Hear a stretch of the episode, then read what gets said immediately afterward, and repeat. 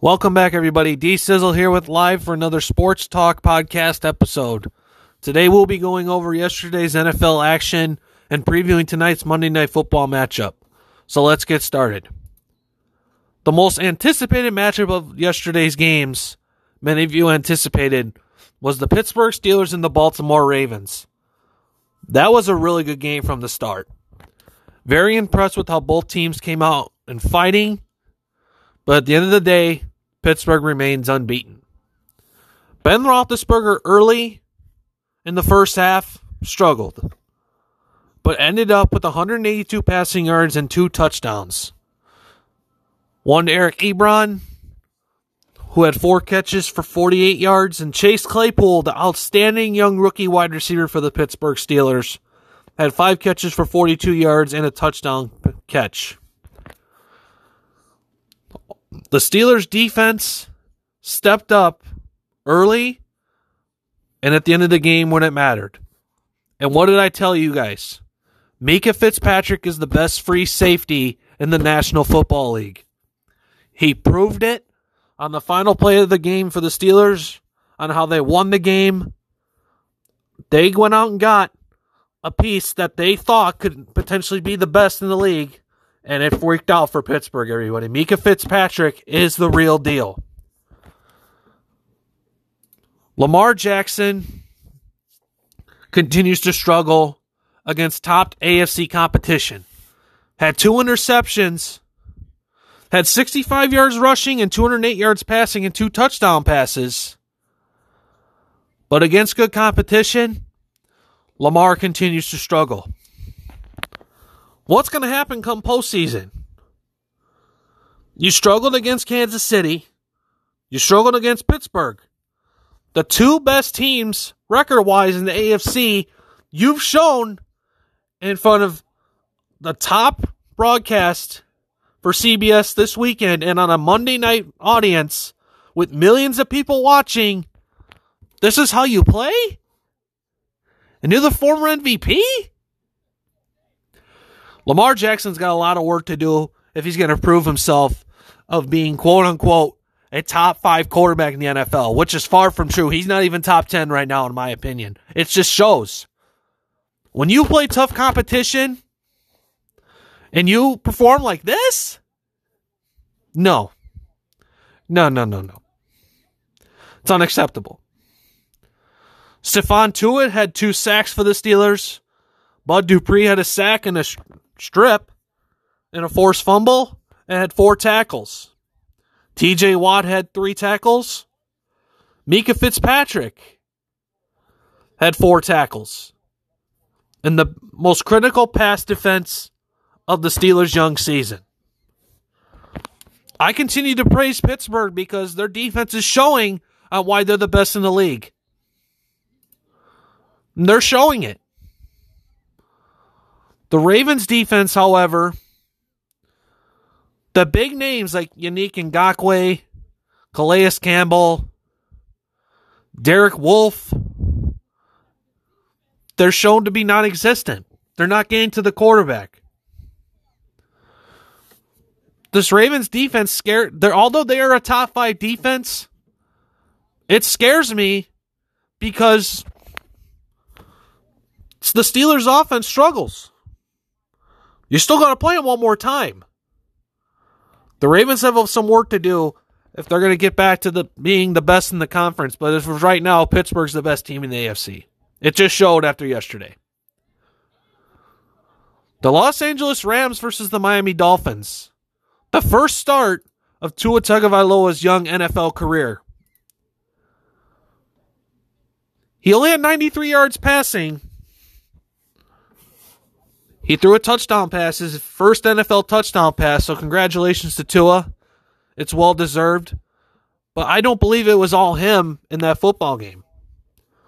The special teams played well. The Dolphins defense came out and got the Jared Goff. Big time. Now, if you look at the Dolphins defense,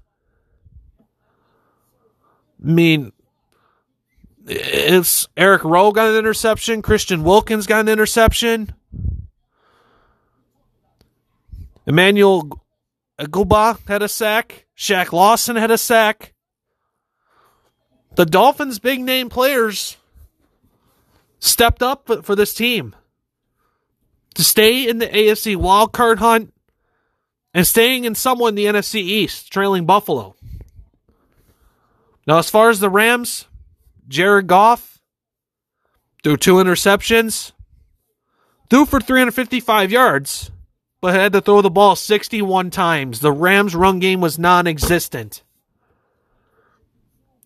Cooper Kupp had a phenomenal game 11 catches, 110 yards. But the Rams' run off running attack was non existent. The numbers might show they were existent, but it wasn't. 131 yards on the ground. But you have you let your quarterback throw the ball 61 times, there's an issue. Hopefully the Rams can clear it up. Kansas City improves to 7 and 1. The Jets remain winless. Go figure. Not much to say on them. Patrick Mahomes had the best game of his season 416 yards passing and five touchdowns.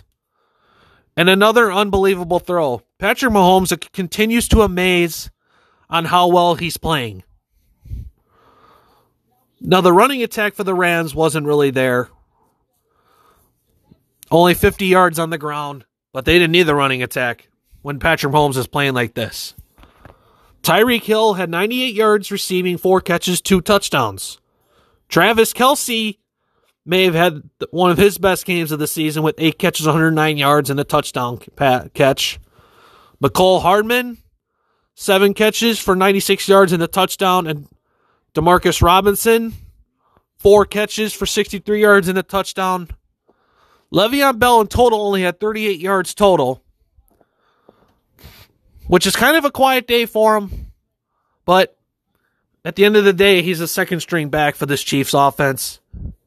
He'll he'll get his more of his touches as the season progresses.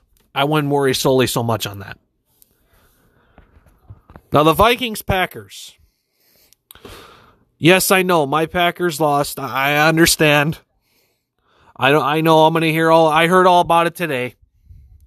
I'm sure I'll hear more about it once this episode's uploaded. Dalvin Cook ran all over the Packers defense. 163 yards and three touchdowns and averaged five yards at carry. And had 63 receiving yards on top of it. And a receiving touchdown. Folks, the way this Packers defense looks is just unacceptable. It's why you go out and spend money on defense and free agency. Not draft, draft, draft. Look how that's worked for Aaron Rodgers. One Super Bowl title. He should have two or three or four. But you don't go out and spend money. That's why. This is what's going to continue to happen. That's why in the playoffs, he can't make another Super Bowl. His defense lets him down. Rodgers threw for 291 yards and three touchdowns. All of them were to Davante Adams. Yes, I know he doesn't have a solid number two wide receiver. Yeah, yeah, I hear about it. But they need to do something. Look at the tape, the defensive staff, and figure out what the hell is going on. Because this is not going to work if you're considered a top four team in the NFC. Your offense is there. Your offense is great. It's just the defense needs to get for work. Now, as far as the Colts Lions game is concerned, Philip Rivers might have had his be- one of his better games. 262 yards, three touchdown passes. Jonathan Taylor wasn't really existent, only 22 yards on the ground. But Jordan Wilkins had 89 yards on the ground. Nyheim Hines caught three passes for 54 yards and two touchdowns and might have had the best celebration of the entire season. That was a cool celebration. I liked it. Now, the Colts defense, that's what took over in the second half. This is why they're the number two defense in the league. Their playmakers make plays. Their defense clamps up when it matters. Darius Leonard had a sack, tackle for loss, seven to- total tackles. Tyquan Lewis had two sacks and three tackles. And Kenny Moore had a pick six, then two pass defenses.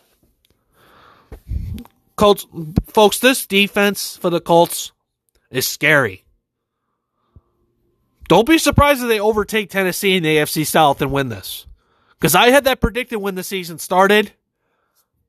It still might come true. Just might. Look out for the Colts. Now, one of the more disappointing games the Raiders versus the Browns. Derek Carr didn't have a bad game. Kind of a quiet day, only 112 yards passing and a touchdown, but Josh Jacobs ran for 128 yards and carried the ball 31 times. The Raiders' offense, eh, was kind of quiet, but they ended up winning the game. Folks, here we go about Baker Mayfield again. Here we go about Baker Mayfield again. He didn't even throw for 125 yards. He didn't have a touchdown pass or an interception. The Browns offense just I shake my head because you have a good performance one week and then the next week it's just completely false. What the hell is going on, Cleveland?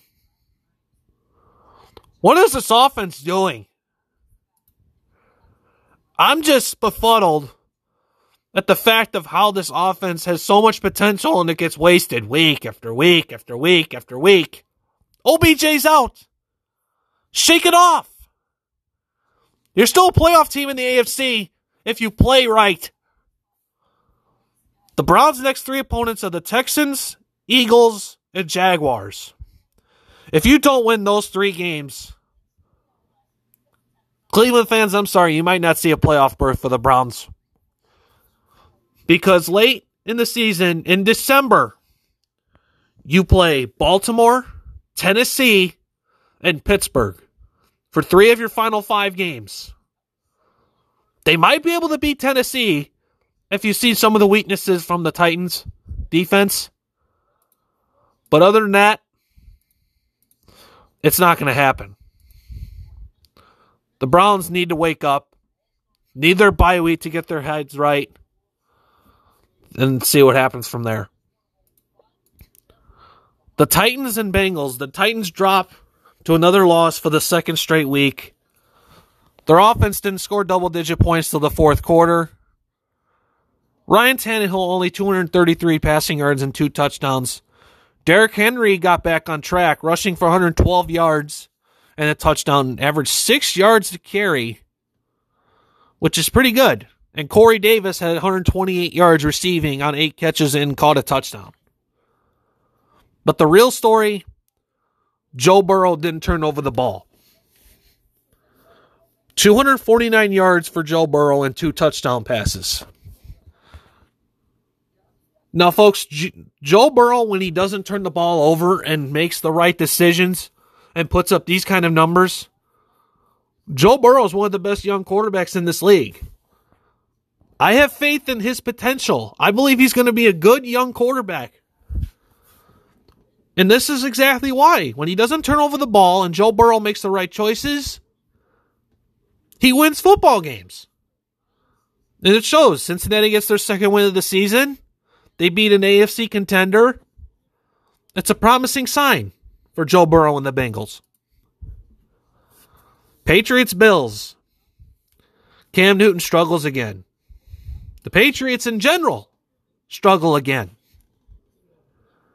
Patriots have a lot of question marks. I think they should just fold in the towel, look for a top, fall in the top 10 of the NFL draft, look to go from there because it's just not working. The Bills, although Josh Allen didn't have his best game, but Zach Moss had two touchdowns rushing and 81 yards rushing. That was the real story of the Bills offense. Defense really only had two sacks. Not really an impressive performance from the Bills defense. They won the game all in all, set at six and two. One of the most thrilling fourth quarter finishes of the weekend, which was the Chargers versus Broncos. The Chargers were up 24 to 3. Now this is the story for the Chargers all season. You hold leads, you hold leads. The Chargers are a better football team than what their record shows right now. You take away your fourth quarter collapses, the Chargers still might be around that 8 9 seed in the AFC as far as wildcard contention is concerned.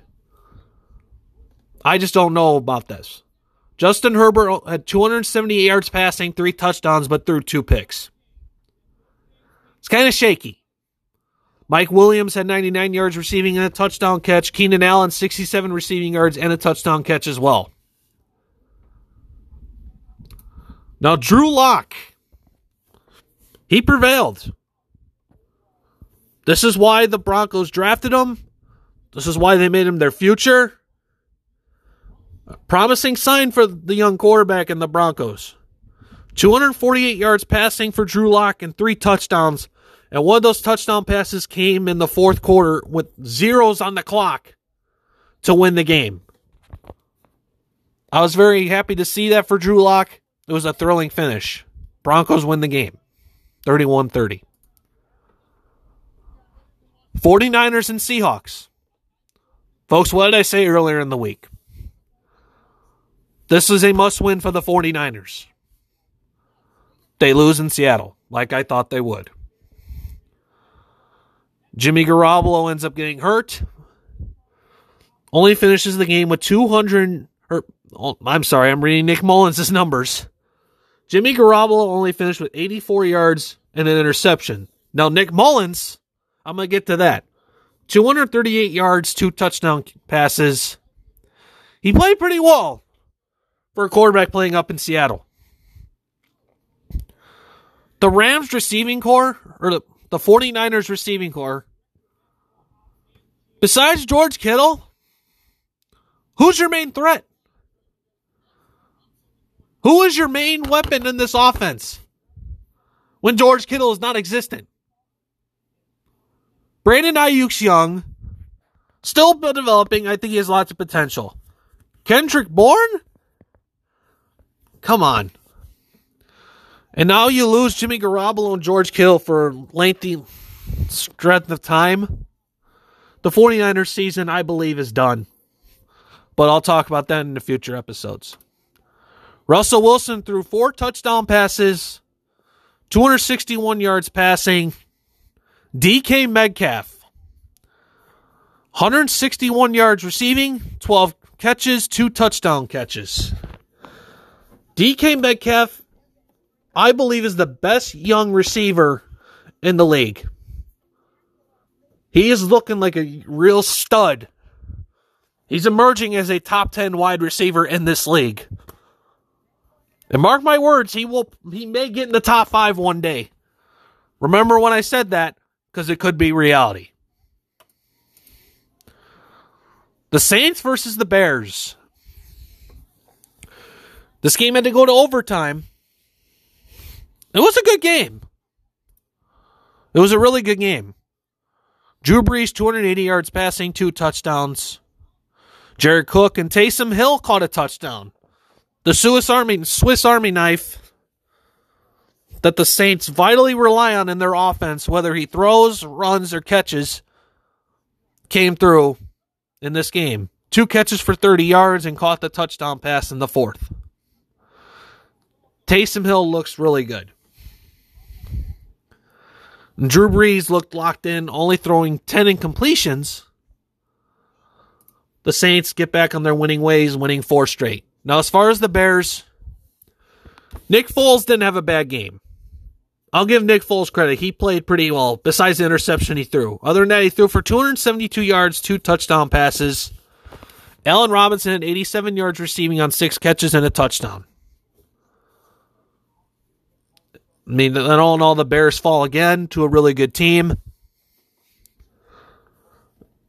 I mean, they the Bears have to win these games if you're going to consider them a playoff team, which the Bears I think could be a playoff team come January, but they're going to have to win some crucial games. Final game of yesterday, Sunday Night Football. The Cowboys versus the Eagles. And good old Ben DiNucci. 180 yards passing. Didn't have a touchdown and interception. He didn't throw an interception in his first start.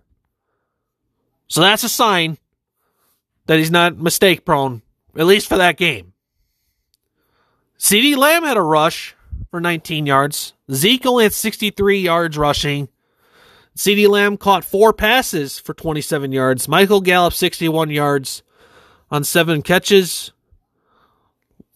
And Amari Cooper only one catch for five yards.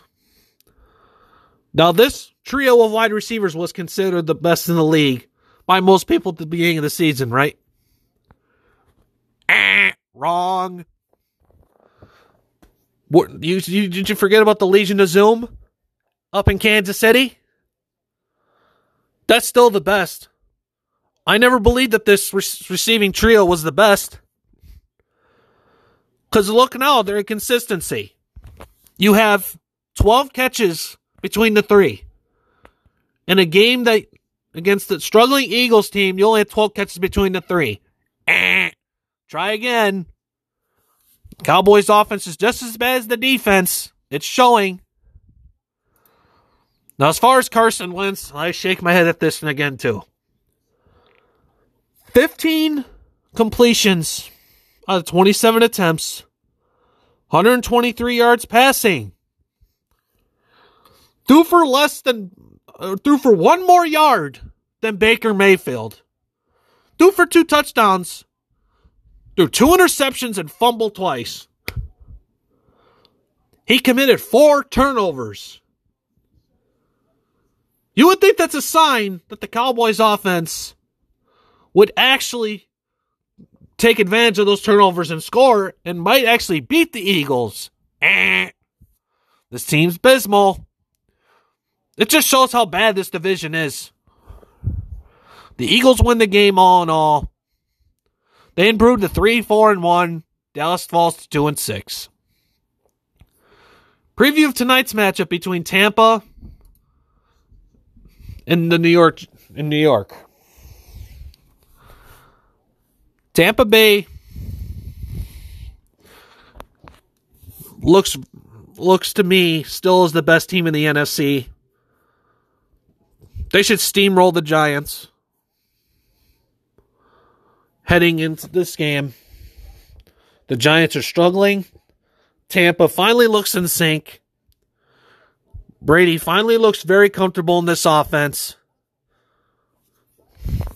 Then the Giants' run defense might be able to contain the Tampa Bay run game, but as far as Tom Brady finding his weapons and Tom Brady being comfortable, he's going to sling the ball all game long. Tampa, I expect to score at least 30 or more points against this team. I predict Tampa Bay to win tonight. And they go to 6 and 2 New York falls to 1 and 7. That's all I have for today's episode. D says out. Have a good day.